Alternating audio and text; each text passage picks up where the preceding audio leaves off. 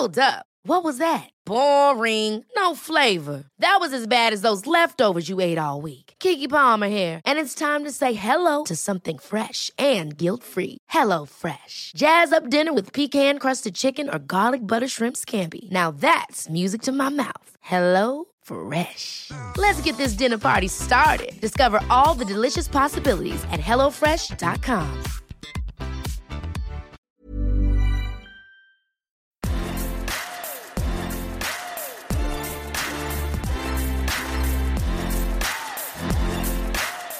Bonjour à toutes et à tous. Je suis vraiment ravi de vous accueillir pour cet épisode du podcast Extraterrien, le podcast qui interviewe des sportifs hors du commun, ceux qui repoussent leurs limites et se lancent des challenges extraordinaires. Ces sportifs pas toujours médiatisés, mais qui ont de formidables histoires à vous raconter. Le but de ce podcast est de vous partager leurs secrets, leur vie et d'en apprendre beaucoup plus sur les clés de la réussite. Que vous soyez sportif ou non, J'espère que vous en tirerez un maximum d'inspiration et de bons conseils pour être une meilleure version de vous-même au quotidien. Ce podcast a réellement changé ma vie et j'espère qu'il changera la vôtre aussi. D'ailleurs, en parlant de ça, je m'appelle Barthélemy Fent et je suis votre hôte sur le podcast. Sachez qu'un exploit ne se fait jamais sans un excellent public. Alors si vous souhaitez que le podcast entre dans la légende, mettez-lui une note sur votre application de podcast préférée et parlez-en aussi à vos amis sportifs. Qui sait Cela donnera sûrement de futurs champions. Et sachez que si vous laissez un commentaire, je prends un énorme plaisir à tous les lire. Avant de commencer, j'en profite aussi pour vous dire que le podcast a un compte Instagram, extraterrien.podcast. Je l'utilise pour partager ce que l'audio ne permet pas de montrer. Vous pourrez y découvrir les coulisses du podcast. C'est aussi un excellent moyen de me suggérer des invités. D'ailleurs, je tiens sincèrement à remercier Sophie qui m'a présenté l'invité du jour. Cela me fait super plaisir quand on me présente quelqu'un, alors n'hésitez pas à me recommander des invités que vous les connaissiez ou non. Allez, passons à l'invité du jour. Elle s'appelle Hélène Engom, elle a 25 ans et elle est escrimeuse. Elle tombe sous le charme de l'épée en regardant Laura Flessel que l'on ne présente plus. C'est un sport élégant, dit-elle. Elle gravit les échelons, découvre le niveau international très tôt, voyage et découvre tous les styles de jeu. Bref, elle semble s'envoler vers un destin plein de succès et de médailles. Mais la vie n'est pas toujours aussi facile, et il arrive que des obstacles se mettent en travers de notre chemin. Hélène apprend qu'elle a la maladie de Crohn, une maladie incompatible avec le sport de haut niveau selon certains médecins. Mais Hélène, c'est le courage et l'optimisme incarnés dans une même personne. Elle a le sourire jusqu'aux oreilles et elle n'abandonne pas ses rêves. Pour elle, il est interdit de lâcher et de penser que c'est impossible. La preuve en est. Les médailles tombent et la consécration est là. En mars 2019, elle gagne sa première compétition mondiale en battant une Italienne deux fois championne du monde. Elle transmet un merveilleux message plein d'humilité et de force mentale. Dans cet épisode, on va parler de sa découverte du haut niveau, de sa jeunesse de son emploi du temps ultra chargé car elle est encore amateur, et aussi évidemment un petit peu de la maladie et de la difficulté de porter une maladie invisible. Nous avons enregistré cet épisode à l'INSEP en extérieur, donc je suis désolé car des fois des petits avions sont passés par là, mais rassurez-vous, rien de désagréable. J'espère que vous sortirez de cette conversation aussi souriant que moi, car Hélène m'a réellement transmis sa fibre. La fibre des gens qui préfèrent voir le verre à moitié plein, la fibre des gens qui sourient, la fibre des gens qui y croient. Bref, c'est un merveilleux message d'espoir et je vous souhaite un très bon épisode. Salut Hélène Salut Merci beaucoup de me recevoir euh, dans ce temple du sport qui est l'INSEP. ce magnifique temple. Exactement, bah, euh, tu t'en rends peut-être pas compte, mais euh, moi qui ai qui était euh, un petit enfant fan de sport et qui habitait juste à côté. Je passais devant quasiment tous les jours et j'avais le rêve d'y rentrer. Et grâce à toi, euh, je suis là aujourd'hui. Donc merci beaucoup. Ah, c'est la première fois du coup? Alors, En fait, je suis venu une fois, mais pour une compétition de crossfit dans le gymnase. Mais tu vois, c'était très encadré et du coup, j'avais pas eu la chance de voir un petit peu les, les autres salles. Quoi. Ok. Donc euh, super. J'aime bien du coup commencer les, les épisodes par te demander quel est ton premier souvenir de, de sport? Alors, mon premier souvenir de sport, euh, j'hésite entre le foot, enfin les matchs de foot en général, parce que euh, mon père euh, a fait du foot et du coup, c'est resté un peu dans la culture familiale. et l'athlétisme, qui est aussi un peu dans la culture familiale, mais du côté des, des frères de mon père, du coup.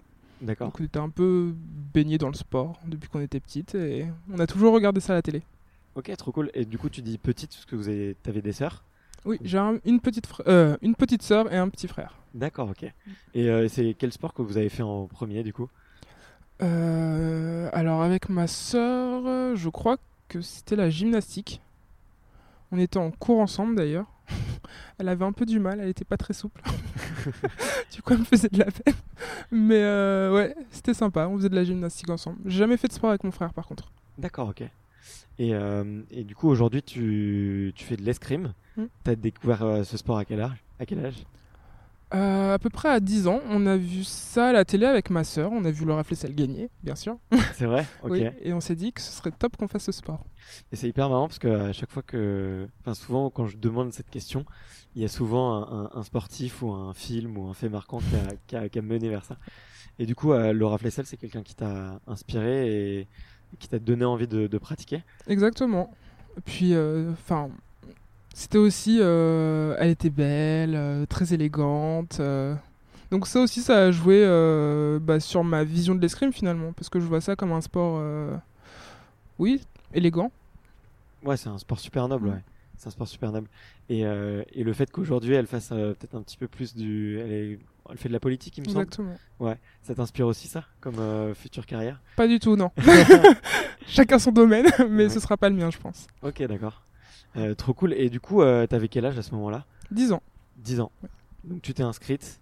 A gagné, oui. Et euh, bah, ma soeur a pas pu commencer parce qu'elle était trop jeune. Ok. Et euh, du coup, bah, j'ai commencé toute seule et après, elle a commencé quelques années plus tard, dans le même club. Ok. Raconte-nous un peu tes, tes premières séances d'escrime. comment ça se passe, ton, tes entraîneurs. j'ai pas de souvenir où j'ai eu du mal, où j'ai trouvé que c'était trop difficile, que j'allais abandonner, que je crois que j'ai tout de suite accroché en fait. Et que euh, je me suis appliqué à faire les bons déplacements parce qu'ils sont assez atypiques quand même. Ouais. Et euh, ça c'est venu assez rapidement et assez euh, enfin, de manière fluide finalement. Puis j'avais un entraîneur assez comment dire assez dur quand même, dans le bon sens, dans le sens compétitif surtout. Ok. Elle voulait toujours qu'on soit les meilleurs, qu'on donne, euh, enfin qu'on se dépasse toujours. Donc euh, finalement, ça m'a mené au, au niveau assez vite finalement. Ok. Et c'est elle qui t'a donné un petit peu ce, ce goût de l'effort, du coup? Exactement. Ouais. Et euh, t'en as, quoi comme souvenir un petit peu de, de cette période où t'étais enfant et, et peut-être que le, le professionnalisme ou, ou le, euh, le côté un petit peu euh, haut niveau était encore loin? C'était, T'en as quoi comme souvenir? Euh, alors les premières années, je, enfin, j'étais pas du tout là-dessus. Je, je savais même pas que ça existait d'ailleurs. Ouais. Mais euh, j'étais toujours euh, pour partir en compétition, mais pour gagner. Ouais. C'était pas dans mon objectif de faire deuxième ou troisième. D'ailleurs, apparemment, je pleurais pendant des heures quand je perdais. mais mon objectif, ça a toujours été de, de gagner, oui. Ok, donc t'as les- l'esprit de la gagne, quoi. Exactement.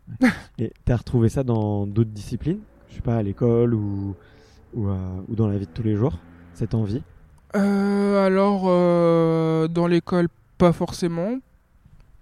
Enfin, c'est, je vois, enfin, je perçois pas du tout la même. euh, Non, je vois pas du tout ça dans le dans l'apprentissage scolaire en tout cas. Ouais. Mais dans la vie, oui, ça m'a mené à, à toujours essayer de me, enfin, donner le meilleur de moi-même et et finalement, euh, ça évite d'être euh, d'être déçu. Quand on s'est donné à 100%, finalement, euh, on peut pas être triste de de ne pas s'être dépassé. On a donné le maximum et si on n'a pas réussi, bah c'est comme ça. Mais C'est une, belle leçon de vie, je trouve. si on se donne le maximum, on peut pas, on peut pas regretter les déçu, choses. ouais. On peut pas être déçu. T'as tout à fait raison. Et, euh, et, et du coup, euh, donc tu, tu fais tes premières compètes euh, à quel âge à peu près Et Est-ce que tu te mets à gagner tout de suite, du coup? Je crois que j'ai commencé dès ma première année d'escrime, hein, les compétitions. Ouais, ok.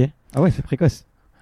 C'était comme ça au club. On- Enfin, c'est pas qu'on nous a pas demandé notre avis, mais euh, on était, on n'y était pas réticents en tout cas. D'accord. Du coup, euh, dès qu'on avait, enfin, dès qu'il y avait une compétition, on nous inscrivait et on y allait quoi.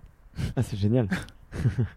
Et puis j'ai un peu essayé le sabre aussi. Bon, euh, je comprenais pas tout parce que l'épée, euh, on peut toucher partout avec la ouais. pointe, mais le sabre, euh, il y a une des règles de convention. Donc on privilégie l'attaque. D'accord. Donc quand on a commencé par l'épée, c'est un peu compliqué de se mettre au sabre. D'accord. Est-ce que tu peux euh, rapidement un peu euh, Expliquer? Ouais, expliquer la différence qu'il y a entre les, euh, entre les différentes disciplines Parce que, bon, du coup, moi, je me suis beaucoup renseigné. J'ai passé plusieurs, plusieurs minutes à vraiment essayer de bien comprendre la différence entre, entre chacun. Il y a aussi des différences de perception par les puristes. Est-ce que tu peux. euh, que- Alors, sans parler des. On va, on va essayer de fâcher personne. Mais euh, est-ce que tu peux expliquer déjà la différence entre le fleuret, l'épée et euh, Le sabre. Alors l'épée, c'est le plus simple à comprendre finalement. D'accord. La surface valable, c'est tout le corps, Ouais. de la tête aux orteils. Ok. On touche seulement avec la pointe de l'épée. Mhm. Et euh, si les deux adversaires se touchent en même temps, chacun a un point. D'accord. Alors que euh, le fleuret, on touche seulement le tronc. Ok. Donc, euh, on va dire euh, de la fin du cou au début des, enfin, aux hanches. Seulement avec la pointe aussi. Et le sabre, c'est au-dessus de la ceinture. Mais au fleuret et au sabre, comme je l'ai dit, la, enfin, on privilégie la- l'attaque. C'est-à-dire que par exemple, toi, tu vas sur, euh, l'arbitre dit en garde prêt, allez Mhm. au début de chaque match. Toi, tu vas attaquer, donc tu auras la priorité. D'accord. Pour récupérer la priorité, je dois soit prendre le fer pour- en faisant une parade D'accord. pour pouvoir euh, te toucher. Ok, je vois. ouais. Si tu m'attaques et que tu me touches et que je te touche en même temps, c'est toi qui as la touche parce que tu as attaqué. D'accord. Mais si j'ai fait parade et riposte, c'est moi qui ai le point, même si tu me touches en même temps. Donc ça récompense euh, ceux qui sont un petit peu plus offensifs. Si je résume. Exactement. Ok. Et donc toi, tu- la- des trois disciplines, t'as tout de suite fait de l'épée. Oui, mon club faisait, enfin, faisait les trois, mais était euh, surtout euh, basé sur l'épée, donc voilà. Et puis je comprenais rien au fleuret. Comme ça, c'est dit. Et euh, euh, c'est hyper intéressant. En tout cas, euh, j'espère que ça aidera les, les auditeurs à un peu mieux comprendre comment, comment, comment se positionner. Et, et donc toi, tu t'es jamais posé la question de quelle, quelle discipline choisir. Et ça t'a jamais tenté de, de, de passer sur une autre à un moment, juste pour essayer de te, te diversifier ou d'apprendre d'autres choses euh, Est-ce que ça se fait ça dans l'escrime Est-ce qu'il y a des- d'autres sportifs qui, qui changent? Euh, L'escrime, généralement, généralement non. Il y a une seule euh, italienne qui, était, enfin, qui est fleurettiste, D'accord. qui fait aussi du sabre, mais c'est la seule à réussir à faire les deux.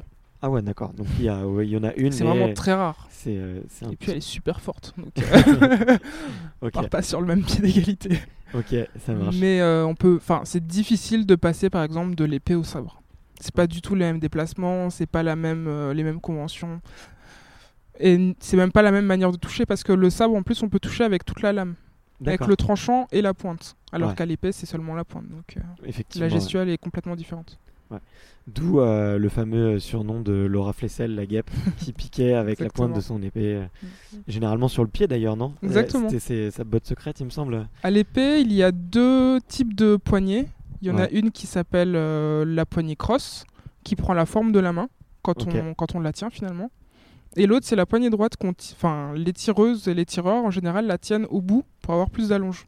D'accord. Et les coups particuliers de, des poignées droites, c'est les touches à la main, à la cuisse et au pied. Donc, comme Laura Fessel était en, en poignée droite, voilà, c'était Ok. ses spécialités.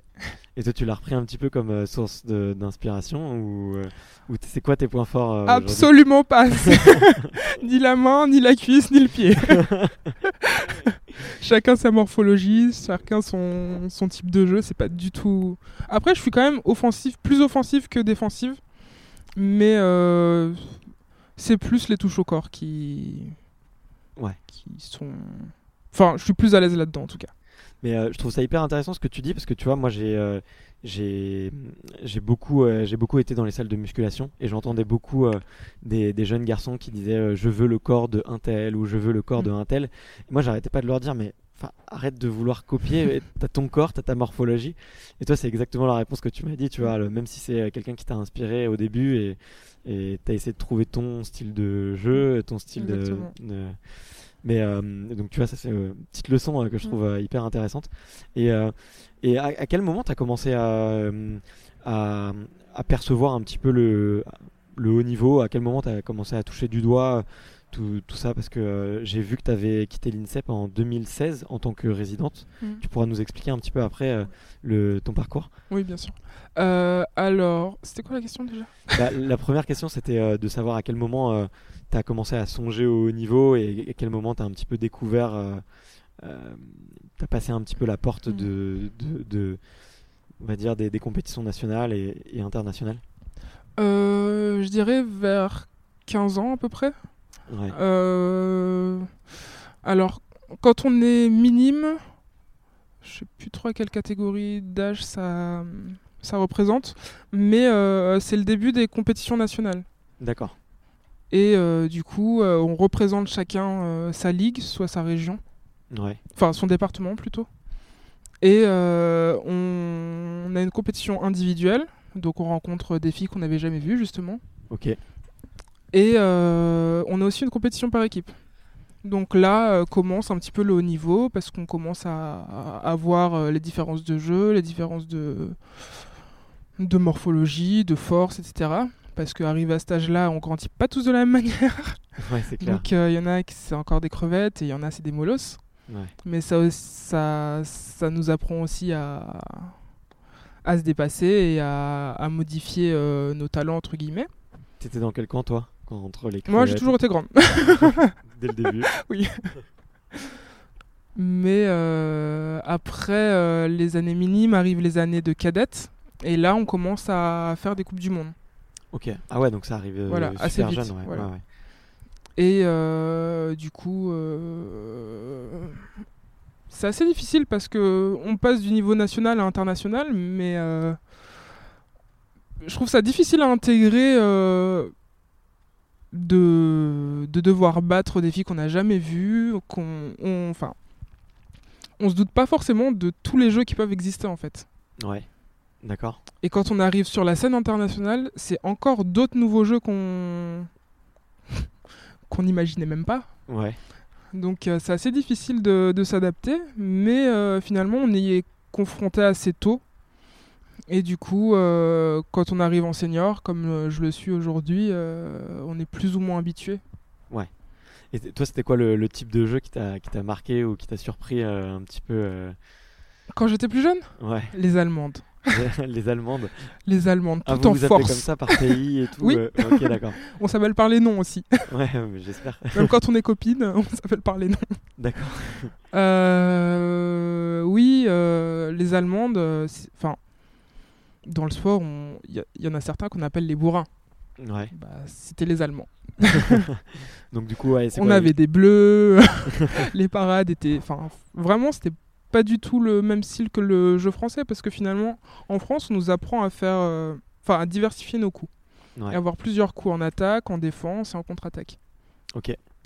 Alors que euh, finalement, les étrangères, euh, elles ont deux ou trois coups. Elles le font très bien. Et en Elles le font général. tout le euh, temps. Voilà. Exactement, t'as tout compris. Donc euh, elles tombent à l'usure, quoi, généralement. Exactement. Et quand t'as pas compris, bah tu te prends 15 fois la même, la même touche. Ok. Ce qui est hyper frustrant, mais avec l'âge, on apprend aussi à, à se démener de ce genre de situation. Et c'est hyper intéressant ce que tu dis là sur le, le fait que dans certains pays, on, on leur apprend un petit peu la répétition et, et la constance. Et en France, on va peut-être plus apprendre le, le style, la variété. La euh, beauté. La beauté, ouais, mais c'est un, un sport qui est vraiment très noble, quoi. Le- les- L'escrime, on le voit, c'est des, des gens qui sont respectueux, qui sont super souriants, tous les athlètes. Et, euh, et je trouve que t'en es, t'en es une, bonne, une bonne incarnation aussi. Merci. Et, euh, et, et du coup, euh, donc là, t'as quel âge à ce moment-là quand tu commences à, à combattre les, les premières. euh, tes premières. euh, International, on dit Ouais, tes premières compétitions internationales? Euh, 15 ans, je pense. Ouais, 15 ans. C'était mal- principalement en Allemagne, donc forcément il y avait beaucoup d'Allemandes. Il y avait, il y avait quelques Russes aussi. C'était assez surprenant parce que bah, du coup on découvrait aussi la culture. Ouais. Par exemple, sur les podiums, quand il y avait deux Russes, elle, elle se serrait pas la main ou elle se faisait pas la bise, elle se faisait un bisou sur la bouche. Ok. Nous, les premières fois, ça nous a choqués. On s'est dit, mais euh, c'est bizarre, pourquoi elles font ça? Haut de nos 15 ans en plus, on était toutes, euh, toutes un peu prudes. Mais, euh, mais oui, ça, ça apprend aussi à connaître différentes cultures, le, le sport à l'international. Ouais. T'as bien aimé ça, euh, cet apprentissage de, de culture, justement, et le fait de voyager? C'est parce qu'à 15 ans, quand tu vois tout ça, c'est ça, ça apprend, ça fait grandir vite, quoi. Je veux dire, euh, quand, tu as quand, quand on voit il y a des enfants qui sont euh, ou même euh, moi parmi mes amis, j'ai des amis qui ont, qui ont une trentaine d'années, qui, qui sont jamais sortis de la France, quoi. C'est Je, je sais pas si ça apprend à vivre, enfin, à vivre, enfin, à mûrir plus rapidement. Ça apprend surtout à mûrir de manière différente et à avoir un œil plus ouvert. ouais, c'est clair. Parce que finalement, euh, je, pense que rester dans son pays, ça n'aide pas non plus à ouvrir euh, les esprits. Ok, Ouais, ouais, c'est vrai, c'est vrai. Je dis pas non plus que les personnes qui, qui ne voyagent pas beaucoup euh, ne sont pas ouvertes d'esprit, mais ça apprend quand même à, à, à voir surtout Ouais. qu'il y a différentes choses. Bah, quand tu vois les choses, tu les assimiles Exactement. beaucoup mieux. hein. C'est pas comme à la télé, enfin, c'est pas du tout la même interprétation finalement. Ouais, c'est vrai. ouais. Mais euh, même sur un écran, tu vois, j'avais vu une, une étude sur les, les phobies Mhm. avec euh, des enfants euh, qui avaient la peur des animaux, la peur des Mhm. chiens. Et ben en fait, le fait de leur montrer euh, plusieurs minutes par jour d'autres enfants sur écran en train de jouer avec des chiens, ben en fait la phobie disparaît. Tu vois, donc le fait de voir, euh, L'intégration. ouais, l'intégration. euh, euh, je sais pas pourquoi je dis ça, ça n'a pas beaucoup de rapport, désolé. Si Mais en tout cas, euh, voilà, le fait d'être au contact de, de- de choses différentes et contre nos mœurs, ça, ça, ça Mm. joue bien, quoi. Et euh, donc, pour, pour reprendre un petit peu, t'as as 15 ans, tu commences à faire tes premières compètes internationales. Et, euh, et aujourd'hui, euh, bah, on est à l'INSEP, donc il s'est passé quand même beaucoup de chemin entre les deux. Euh, ça a été quoi un petit peu les, les grandes étapes euh, de, de ta carrière, du coup? Équipe de France cadette, équipe de France junior, équipe. J'ai pas encore été en équipe de France senior, mais l'année prochaine j'espère. Mais il y a un gros cap entre les années jeunes et le passage en senior. C'est pas du tout la même destination déjà, Ouais, parce qu'en général quand on est dans des catégories jeunes on reste en Europe. Là euh, on part euh, une fois à Cuba, une fois euh, au Qatar, une fois en Chine. Enfin on fait vraiment quasiment toute la planète. ok. Donc au niveau de oui, au niveau de la culture déjà, même si on visite pas beaucoup, ça nous apprend aussi à, à voir que la France c'est tout petit. Ah, c'est Enfin- incroyable. Et, euh, et euh, ouais, du coup, t'es rentré dans plusieurs équipes de France. Là, j'ai vu que t'as plusieurs, euh, t'as plusieurs titres euh, avec les, en équipe ou même en, en individuel. T'as gagné une Coupe du Monde là en Chine il y a récemment, Oui, en mars. en mars. Tu peux nous raconter un petit peu parce que j'ai vu que t'avais battu en plus en finale une femme qui avait plusieurs titres mondiaux, qui était médaillée d'argent au JO de Rio. Euh, Waouh, c'est ça doit ça doit te mettre sur un tremplin là, non? Euh, alors pas, enfin personnellement pas du tout parce que finalement à l'épée ça va tellement vite. Un jour on peut être, euh, on peut gagner une compète et le lendemain euh, perdre en poule. D'accord. Ça varie tellement. Les podiums à l'épée ne sont jamais les mêmes. Ok. Qu'est-ce qui fait ça d'ailleurs? L'arme, je pense. Enfin, enfin, ça dépend déjà de. Je sais pas. Je sais pas du tout. Parce que euh, le premier jour, euh, on a les poules. Et si on n'est pas première de notre poule, on doit tirer un tableau pour se qualifier le deuxième jour. D'accord. Donc là, déjà, on est beaucoup à avoir à peu près le même niveau. Donc Ouais. quand on se rend compte, il y en a. Enfin, ça en est 20 Hiring for your small business? If you're not looking for professionals on LinkedIn, you're looking in the wrong place. That's like looking for your car keys in a fish tank. LinkedIn helps you hire professionals you can't find anywhere else, even those who aren't actively searching for a new job but might be open to the perfect role. In a given month, over 70% of LinkedIn users don't even visit other leading job sites. So start looking in the right place. With LinkedIn, you can hire professionals like a professional. Post your free job on linkedin.com/achieve slash achieve today. quand même plus de la moitié pour le tableau principal. Ouais, je vois. Ouais. Donc d'une compète à l'autre, déjà, euh, on peut tirer plusieurs fois la même fille pendant l'année, mais gagner la moitié des matchs.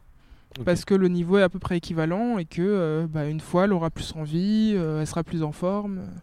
je sais pas, mais Ouais. c'est l'épée. C'est la- c'est aussi la beauté de l'épée. il y a un peu de, il y a une part de de- d'instinct et de, Et de et de chance quand même. ouais. Ouais. Beaucoup, beaucoup de chance? Pas beaucoup, mais il y a quand même un, un petit quota de chance. Ouais, bah dans, dans, dans tous les sports, tu vois. Oui, bien euh, sûr. Il faut, faut en- Mais ça se provoque aussi la chance. Ouais, ouais, c'est clair. Mais euh, pour revenir à la Chine, enfin sur la compétition, finalement, euh, à chaque match, je savais que la fille de toute façon elle allait être forte Ouais. et que euh, elle pouvait me battre comme je pouvais la battre. Donc je me posais pas la question de comment je vais faire. euh, ça se trouve euh, aujourd'hui je suis pas en forme, alors euh, je vais me faire terrasser, etc. Je me suis pas posé de questions. Je suis allé sur la piste, j'ai fait ce que je pouvais faire. Sans regret, encore une fois. Je me suis donné au maximum sur mon match et au fur et à mesure ça passait et je me disais, oh, bah, t'es capable de le faire. Ouais. Même si t'es cramé, tu peux, tu peux quand même le faire. Tu peux dépasser tes limites et, et finalement, enfin, je pense que moins on se pose de questions sur les capacités qu'on a, mais en essayant de se donner au maximum, enfin, je trouve que c'est comme ça qu'on qu'on se révèle à, à notre meilleur niveau finalement. Ouais, c'est très bien dit. et euh, et aujourd'hui, tu t'organises comment? Parce qu'il me semble que tu as. ton... tu t'entraînes avec le club de Beauvais. Euh, Dis-moi si je me trompe. Hein. Et tu passes certaines euh, séances d'entraînement du coup ici à l'INSEP. Euh, J'ai vu que tu faisais aussi des, des études. Comment est-ce que euh, comment est-ce que ça se passe euh, du coup une semaine avec toi euh, Ça doit être bien rempli, je pense.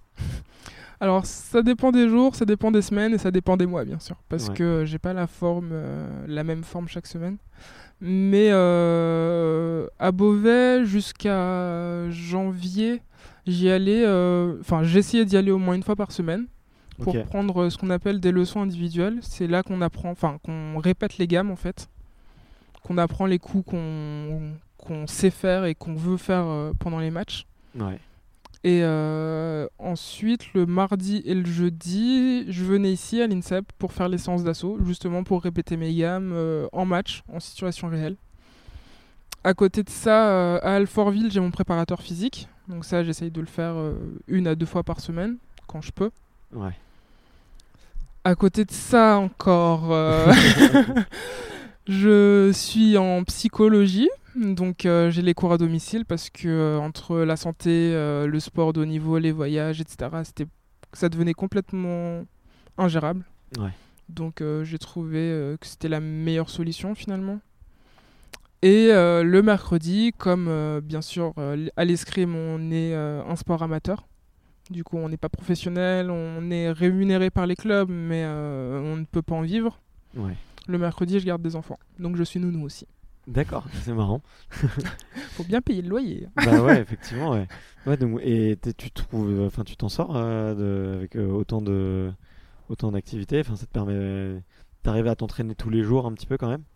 Euh, je m'entraîne pas tous les jours, non. Par Ouais. exemple, le mercredi, je m'entraîne pas. Ouais, t'as raison. Tu fais des, des breaks. Parce que euh, j'ai essayé de, en début d'année, de tout caler et euh, j'ai vite été euh, submergé de fatigue. Donc, Ouais. j'essaye d'étaler, de faire au moins un entraînement par jour, sauf le mercredi. Ok, d'accord. Et là, tu me parles de, de, de fatigue. Euh, quand on s'est eu au téléphone, tu m'as, dit, parce que j'étais pas au courant, que tu avais une maladie que je connaissais très peu euh, avant de t'appeler, Mhm. que maintenant je connais mieux. euh, ça s'appelle la maladie de Crohn. Est-ce que tu peux expliquer un petit peu ce que- ce que c'est? Moi, en tout cas, je suis bluffé par euh, ta force de pour combattre euh, ça, tu vois. En plus, j'ai vu que tu avais des. Enfin, que, que c'était sur la bonne voie pour euh, te soigner. Mhm. Euh, donc, franchement, je te souhaite euh, à 200% de, de, de te débarrasser de ça et, et- et en tout cas de le, de le vivre et d'être heureuse au quotidien. Mais toi, comment est-ce que, comment est-ce que tu le vis et, et quand est-ce que tu l'as découvert? Alors, je l'ai découvert il y a à peu près euh, 8 ans. Alors, la maladie de Crohn, ce qu'il faut savoir, c'est une maladie chronique, Ouais, inflammatoire et intestinale. Donc euh, moi la mienne elle se situe au niveau du côlon, c'est la partie basse euh, de l'intestin. Ouais. Euh, et ça fonctionne par poussée. Mhm. Donc euh, pendant un certain temps, on peut être en rémission, donc euh, tout va plus ou moins bien. Et d'autres périodes où on sera en crise, en poussée justement, où tous les symptômes de la maladie vont, vont être présents quotidiennement. Ah oui, et ça fonctionne par poussée, et souvent les symptômes sont la diarrhée, les nausées, la fatigue, parce que l'inflammation forcément provoque plus de fatigue. Ouais. Tout ce qui est Euh, inflammatoire euh, exactement. provoque énormément de Mm. fatigue parce que c'est ton corps qui, qui sécrète justement, euh, qui, Qui lutte qui lutte contre Ouais, l'inflammation. Exactement. Des ulcères, des... du sang dans les selles, etc. Enfin, rien de très glamour, rien de très agréable non plus. Mais euh, du coup, au début, enfin surtout vu que je l'ai eu à l'adolescence, c'était assez compliqué. Parce que à cet âge-là, euh, le rapport au corps, au corps, euh, qui change justement, c'est un peu difficile. Donc quand on ajoute euh, ces éléments dont, dont- dont, en général on est pudique, Ouais. c'était assez compliqué au début, mais finalement, finalement tout le monde va aux toilettes. Exactement. c'est bien. dit. Donc euh, le côté glamour, euh, je m'en suis détaché assez facilement. De toute façon, quand il faut aller voir un médecin, c'est son travail. Ouais, bien sûr. Donc euh, il en a vu des, des vertes et des pas mûres, euh, ce sera pas le pire cas qu'il aura vu. Ouais, c'est clair. Et, euh, et toi, tu parles du coup assez souvent de, de, de fatigue. Mm. C'est quelque chose. tu me dis que tu essaies de, de beaucoup organiser ton, ton temps par rapport à ça. Est-ce que, est-ce que tu, du coup, la récupération, j'imagine que c'est hyper important. C'est quoi un peu tes, tes petites astuces pour mieux récupérer, pour euh, te sentir un petit peu mieux et, et faire passer un petit peu les périodes un peu où c'est, moins facile, quoi. Euh, alors j'ai fait de la, relax- de la relaxation Ouais. et de la sophrologie, donc au niveau de la respiration, euh, je suis beaucoup plus à l'aise maintenant. J'arrive à me détendre et ça m'aide à me détacher un petit peu de la fatigue de temps en temps. Mais c'est vrai que c'est un, un le, le symptôme le plus dérangeant finalement. Parce qu'on on peut rien y faire. Ouais. Il est là et on doit, on doit s'adapter euh, alors qu'il est très dérangeant. Et euh, finalement, dormir ne repose pas forcément. Ouais, c'est vrai. Donc euh, il faut essayer d'adapter d'adapter les emplois du temps justement. Ouais. Ne pas se, surchar- se surcharger, apprendre à, à accepter le repos aussi Ouais. Et euh, accepter de l'aide aussi. Par exemple, euh, je travaille en préparation mentale pour, euh, pour justement m'apprendre à mieux gérer cette fatigue.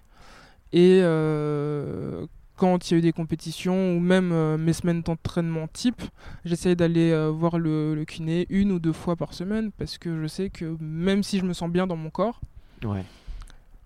Comme j'ai forcément du mal à, à reconnaître les limites de ma fatigue, il y a toujours un moment où je vais un petit peu dépasser et la montagne va, va s'écrouler. Donc euh, ça m'aide à un petit peu euh, gérer le problème, on va dire. Ok. Euh, je, te, je te pose une dernière question là-dessus et après j'ai- un milliard d'autres questions à te poser. euh, et j'ai vu que tu t'étais beaucoup aussi engagé au travers de cette cause euh, parce que c'est une maladie dont on parle pas beaucoup.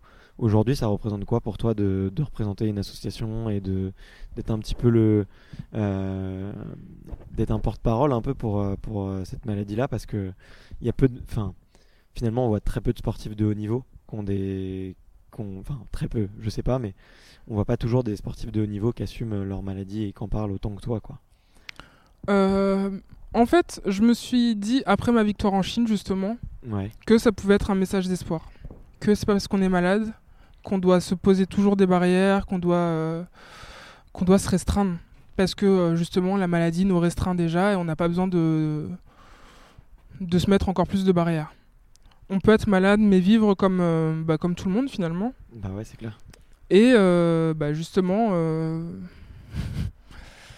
euh, comme c'est une maladie invisible, je me suis dit autant lui donner le plus de visibilité grâce à cette, euh, grâce à cette victoire. Parce que justement, c'était pas juste une victoire par rapport à par rapport au sport et les années euh, de haut niveau qui étaient récompensées, c'était aussi une victoire par rapport à la maladie. À ce moment-là, j'étais en crise en plus, donc donc c'était vraiment inespéré. Je pense que personne s'y attendait, euh, ni les médecins ni les entraîneurs, parce que j'étais dans Tu penses que ça change le regard des gens euh, avec toi un peu? Par rapport à la maladie? Ouais. c'est pas c'est pas ce que je veux transmettre en tout cas. Ouais. Je veux justement euh, faire comprendre que ok on a certaines limites, mais qu'en s'adaptant, on peut quand même vivre comme tout le monde. Mais tu l'as parfaitement montré. Parce que mieux. Merci. Par exemple, euh, je vais donner un, exemple euh, tout bête. Euh, tout à l'heure, on parlait de la fatigue. Et la maladie de Crohn, justement, des fois, se loge sur les articulations. Donc, des douleurs articulaires et qui rendent la mobilité un peu difficile. Quand on prend les transports en commun, et qu'on me voit par exemple moi jeune fille de 25 ans qui a l'air sportive on se dit jamais que, que je suis malade Ouais. alors qu'il y a certains moments où euh, quand je demande une place parce que ça va pas c'est vraiment que euh, mon corps euh, ne va Ouais, pas me lâcher mais oui voilà. sûr. il a ses limites. Sauf que les personnes dans les transports en commun ne voient pas cet aspect là donc ne veulent pas laisser leur place. Ouais. j'aimerais justement que soit cet aspect-là qui soit changé dans la vie des malades. Parce que je trouve qu'on attache trop d'importance à ce qu'on voit seulement. C'est clair. Quand on ne connaît pas les personnes, on ne peut pas imaginer ce qu'elle a, ce qu'elle a vécu ou ce qu'elle est en train de vivre. Donc je pense que il y a quelque chose à faire là-dessus sur l'adaptation du quotidien des, des maladies invisibles en tout cas. Ok. Voilà. Mais, écoute, c'est un très beau message et je pense que ça touchera euh, toutes les personnes qui écoutent, euh, qui nous écoutent. Et euh, là, tu es en. En tout cas, tu es, en super forme, même sportivement, ça, ça a l'air d'aller. moi, je te souhaite vraiment de, de, de, de continuer à t'épanouir à fond. C'est quoi un petit peu tes, tes perspectives, du coup, euh, sportives euh, euh, pour les, les mois qui arrivent Qu'est-ce que tu prépares de, de beau là Pour les mois qui arrivent, alors m'entraîner jusqu'au 12 juillet puis prendre des vacances. Alors, je, je- précise, on est le, on est le 21 juin. Il fait beau. Il fait beau, l'été arrive. C'est vrai que... Mais en plus, c'est hyper marrant parce que là, je On est en été aujourd'hui. on est en été aujourd'hui. Vous faites l'été ensemble. Putain, c'est génial. Exactement. Et, euh, mais c'est super parce que, en plus, tu vois, moi, j'ai j'ai plein de, de sportifs qui me disent, euh, ouais, euh, là en ce moment, je débute ma saison. Toi, tu, tu, tu fermes ta saison, donc Mm. euh, tu vois, comme ça. Oui, ça dépend d'un sport à un autre. Nous, on a la chance de commencer en septembre et de finir euh, au début de l'été. Donc, euh, Ok. Donc là, vacances. soleil, plage. Tu peux nous dire où? Je sais pas encore. Mais euh, ce sera au soleil avec un cadre assez reposant. Mais quand même des choses à faire. Et un petit peu de sport. Bien sûr, il en faut. Et il y a euh, l'année prochaine, il y a euh, une compétition très connue, Très importante. très importante, dont tout le monde Très parle, très rêvé. Euh, c'est quoi ton comment tu te positionnes par rapport à ça et est-ce que euh, est-ce que ça fait partie de tes objectifs? Bien sûr. enfin, surtout que cette année, ça a été ma meilleure saison finalement sur le plan international. Pas sur le plan national, mais finalement, c'est pas ce qui m'importe le plus. Ouais. Parce que l'année prochaine, il y a les Jeux qui arrivent. Euh, cette année, j'ai gagné une Coupe du Monde. J'ai fait euh, un tableau de 16, euh, enfin, je finis 12e, quelque chose comme ça à Cuba. Et je suis deuxième remplaçant de l'équipe de France. Donc, je me dis que ça reste encourageant, que j'ai montré ce dont j'étais capable. Et que c'est de bon augure pour l'année prochaine. Bah ouais, c'est clair. Et qu'à force de travailler, ça finit par payer. Bah ouais. Bon, en tout cas, moi je croise les doigts, euh, je croise les doigts pour toi. Mm. Euh, J'aime bien un peu terminer les euh, les discussions un petit peu avec euh, des petits conseils que tu pourrais donner, euh, soit à des, des des gens qui débutent un petit peu le, dans le sport ou dans l'escrime, euh, et un petit peu sur sur toi tes tes gris gris et tout. Il y, y a des choses que tu que tu fais avant de Comme des superstitions? Pas forcément, tu vois. euh, ça peut être, euh, tu vois, je, je- Mes chaussettes préférées. Ouais, tu peux avoir des chaussettes, une musique. euh, on a, je sais qu'on a tous un truc, tu vois. tu vois, Raphaël Nadal, je crois qu'il a. Il touche pas les lignes, il marche pas sur les lignes. Ouais, ouais, il y a- y, y plein de choses. Il y a ses cheveux, il y, a, y son, il y a son bandana, il y a son slip. Enfin, il y a tout un, tout un truc, tu vois. Mm. Est-ce que toi, t'as des, des petites routines un petit peu comme ça que tu fais le jour J ou juste avant de monter euh, on, dit- on dit quoi? On dit monter sur le. Euh, se brancher sur la piste. Se brancher. Ouais, c'est vrai parce que du coup, vous, êtes, euh, vous avez un câble. Ouais. Euh, niveau des sous-vêtements, pas, por- pas particulièrement. Enfin, même des vêtements, pas particulièrement. parler de ça, mais- J'ai juste mes chaussettes euh, préférées Ouais. que je mets. Enfin, je réfléchis bien. Si je suis en forme, je les garde pour le deuxième jour. Et si j'ai besoin d'avoir. En fait, c'est les chaussettes que mon copain m'a données. D'accord. Si, si je me sens pas très bien euh, physiquement ni mentalement, j'ai mis le premier jour pour me donner de la force. D'accord, ok. Trop je crois que c'est le seul. C'est le seul gris. Après, euh, j'ai une playlist de sport, mais je l'écoute euh, pour euh, faire du vélo, pour aller courir, pour aller en compète. Donc, Et tu peux, tu peux raconter rapidement qu'est-ce qui se passe une heure avant un, une heure avant un combat? Tu- En général, on n'a même pas une heure. Ouais, Nous, nos compétitions, ça se passe sous les... Enfin, à part pour les poules, on les connaît la veille. Mais... en- Ah oui Ça m'a rappelé un truc. Je ne regarde jamais mes matchs la veille. D'accord. Ok. Parce que euh, bah, je suis un peu stressé. Donc euh, sinon, ça m'empêche de dormir. D'accord, ok. Donc, euh, Donc, soit tu je regardes pas regarde... tes, précé- tes précédents matchs la veille d'un match. Exactement. qui- Je regarde pas mes, mes poules la veille. Et je regarde pas mon match de tableau si je suis passé le lendemain. D'accord. Ok. C'est le seul... Et du coup, ouais, juste avant de, juste avant de monter, euh, tu fais quoi? Tu parles à ton coach Tu, Non, en général, tu je préfère médites faire euh, être toute seule avec ma musique. euh, Oui, vraiment toute seule, dans ma bulle. Ok. Et tu penses à quoi? Ah rien, je chante. je fais du playback, je chante, mais euh, ça me permet de décompresser. Ah, c'est super. Et, et grosso modo, elle ressemble à quoi l'ambiance sur une compétition d'escrime? Vous entendez bien entre, entre filles ou euh, Entre françaises ou avec les autres euh, les deux aussi les, les deux On parlera pas des allemandes, on a compris. Non, on avait peur d'elles, mais on Ouais. les aimait bien, c'était nos copines. D'accord, ok. Mais euh, je trouve qu'il y a une bonne ambiance. Et puis en plus, dans mon club, on a une polonaise. Ouais. Donc du coup, je me suis rapproché bah, des polonaises. Donc par exemple, à chaque fin, cette année, à chaque fois que je partais en compétition, mon amie polonaise me ramenait euh, une spécialité polonaise. D'accord. Et je lui ramenais aussi une spécialité française. Donc ça permet euh, oui, de garder des petits liens euh, dans d'autres pays. Et puis je trouve qu'on n'est pas là que pour, que pour gagner finalement. Ouais. On peut aussi avoir de belles amitiés dans le sport. Donc je trouve Ouais. ça important. Et du coup, toi, ouais, toi, t'envoies, t'envoies autour de toi des, des amitiés euh, quand même et des. Oui, je pense que dans chaque pays, presque, euh, il y a une fille avec qui je m'entends vraiment très bien et avec qui euh, je prends des nouvelles de temps en temps. Ok, c'est cool. Et euh, le, on a, ça ressemble à quoi un peu les, les entraînements de préparation physique que tu fais pour, pour de l'escrime? J'imagine qu'il y a beaucoup de- d'appui, il y a beaucoup de, doit y avoir la souplesse, de la rapidité. Ça ressemble à quoi, grosso modo? Ça dépend de la période, mais par exemple en début de saison, on faisait des côtes. D'accord. Ah ouais, donc tu cours en côte. L'entraînement de l'angoisse.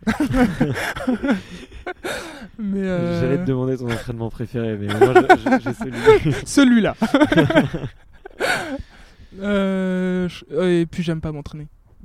T'aimes pas, la préparation physique? J'aime pas tous les entraînements. J'aime juste la compétition, sauf que pour être bonne en compétition, il faut s'entraîner.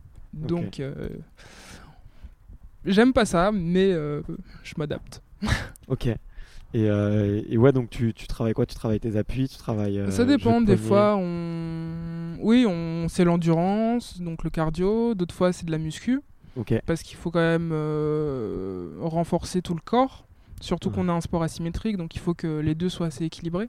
D'accord, ouais, ouais, ouais. La force, parce que quand on va chercher une parade, il faut qu'on ait suffisamment de force pour opposer, pour s'opposer à l'adversaire. Qu'est-ce qu'on fait encore? Oui, du travail d'appui, Hum, du travail de saut aussi, mais ça rejoint les appuis. Ouais. Et ça ressemble à quoi une séance d'appui? Je suis un peu curieux là. C'est quoi C'est faire des marches? C'est. euh, Ça dépend. Des tu fois, on le fait travailler en... avec des cerceaux, euh, de. Ouais, ce genre de choses? Ça peut être, euh, ça peut ressembler à des entraînements que tout le monde fait, enfin tous les sports peuvent faire. Ouais, de la pliométrie. euh, Exactement. Ouais. Et ça peut aussi être en spécifique avec euh, des changements de direction euh, en. Comment dire Avec des gestes d'escrime. D'accord, ouais. Ok. Ah, c'est hyper intéressant. Et, euh, et du coup, ouais, euh, je te demande ton entraînement préféré. euh, tu... Apparemment, il n'y en a aucun. Ça, c'est marrant parce que je crois que c'est la, la première fois qu'on me dit euh, j'aime pas m'entraîner. Je préfère être honnête. Hein. la seule chose qu'il faut, c'est la compète, quoi. Mais c'est vrai parce qu'en fait, on, moi j'avais un coach, je faisais sport études tennis quand j'étais Mhm. plus jeune, et mon coach il me disait euh, euh, le meilleur moyen de, de- de s'entraîner c'est de faire des matchs tous les jours parce qu'il n'y a que ça de vrai, euh, et on n'apprend pas mieux que sur un, que sur un match quoi. Donc euh, je, peux, je peux te comprendre, et moi aussi ça me faisait euh, vraiment euh, pas plaisir de faire des gammes, donc euh, je, te, je te comprends quand même. Mais je Euh, réfléchis quand même, mais euh, franchement. si, les étirements, c'est sympa. J'aime bien m'étirer. Euh, ok, sur la partie souplesse. Oui. Euh, si tu pouvais euh, retourner à, à, tes, euh, à tes 18 ans, le jour où tu souffles tes bougies, et si tu pouvais te donner un petit conseil sportif, ça serait, euh, ça serait lequel? Euh, de ne pas me décourager que, euh, oui, que le travail va finir par, payer. Parce qu'en plus, à cet âge-là, euh, j'étais en équipe de France, mais euh, j'avais pas des résultats euh, satisfaisants en tout cas. Donc, euh, il arrivé plus d'une fois que je me dise, bah, là, je fais la saison prochaine et après j'arrête. C'est vrai, tu t'es dit ça Oui. plusieurs fois Oui, oui. Et qu'est-ce qui t'a poussé à continuer du coup? La compétition. Le fait de gagner encore et encore Oui, et puis l'adrénaline. euh. Et puis en général, même, enfin, c'est rare quand je perds que je me prenne des caisses, enfin que je me fasse euh, complètement défoncer finalement, Ouais, sans aucune solution. J'ai toujours, euh, oui, une solution pour le match prochain. Ouais. Donc ça aussi, ça m'a aidé à... à ne pas me décourager. ok. Ok, ok, super chouette. Euh, bah écoute, je, t'ai déjà posé beaucoup de questions. Euh, où est-ce qu'on peut te suivre un petit peu euh, sur les, les réseaux sociaux ou autres pour tous les gens qui ont envie de, de suivre un petit peu euh, tout ce que tu fais et, et suivre un petit peu ta progression Alors j'ai créé un- une page Facebook, Ok, donc avec mon nom et mon prénom, Hélène Ngom. ok, je la partagerai. Merci. et j'ai aussi euh, un compte Instagram euh, au même nom d'ailleurs. Ok, c'est assez simple de me trouver normalement. d'accord, ok. Bah, je, et mes comptes sont ouverts. je partagerai tout ça. Euh, je termine tous les épisodes pour, par, en demandant euh, qui serait l'invité que tu aimerais bien euh, écouter euh, pour le prochain épisode du, du podcast? Et pas forcément euh, en escrime. Alizé Agier, une karatékate. D'accord, ok. Tu la connais? Oui, on était euh, en sport-études ensemble à Bordeaux. Ok, et j'ai gardé contact avec elle. Et, euh, et je pense que c'est un des espoirs du karaté féminin. D'accord, ok. Elle est vraiment super forte depuis des années. Donc, donc voilà, Bon, bah, je te, je te demanderai peut-être une, une petite intro alors. ça marche. Bon, merci beaucoup, Hélène. Mais merci à toi. Salut. Au revoir. Merci d'avoir écouté jusqu'ici, ça me fait réellement plaisir. J'espère que vous avez aimé cet épisode autant que moi.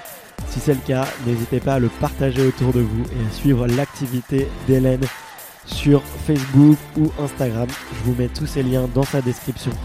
Aussi, n'hésitez surtout pas à me recommander des invités. C'est vraiment ce qui me fait le plus plaisir. La même chose en lisant vos avis sur iTunes. On se dit à la semaine prochaine pour le prochain épisode. Ciao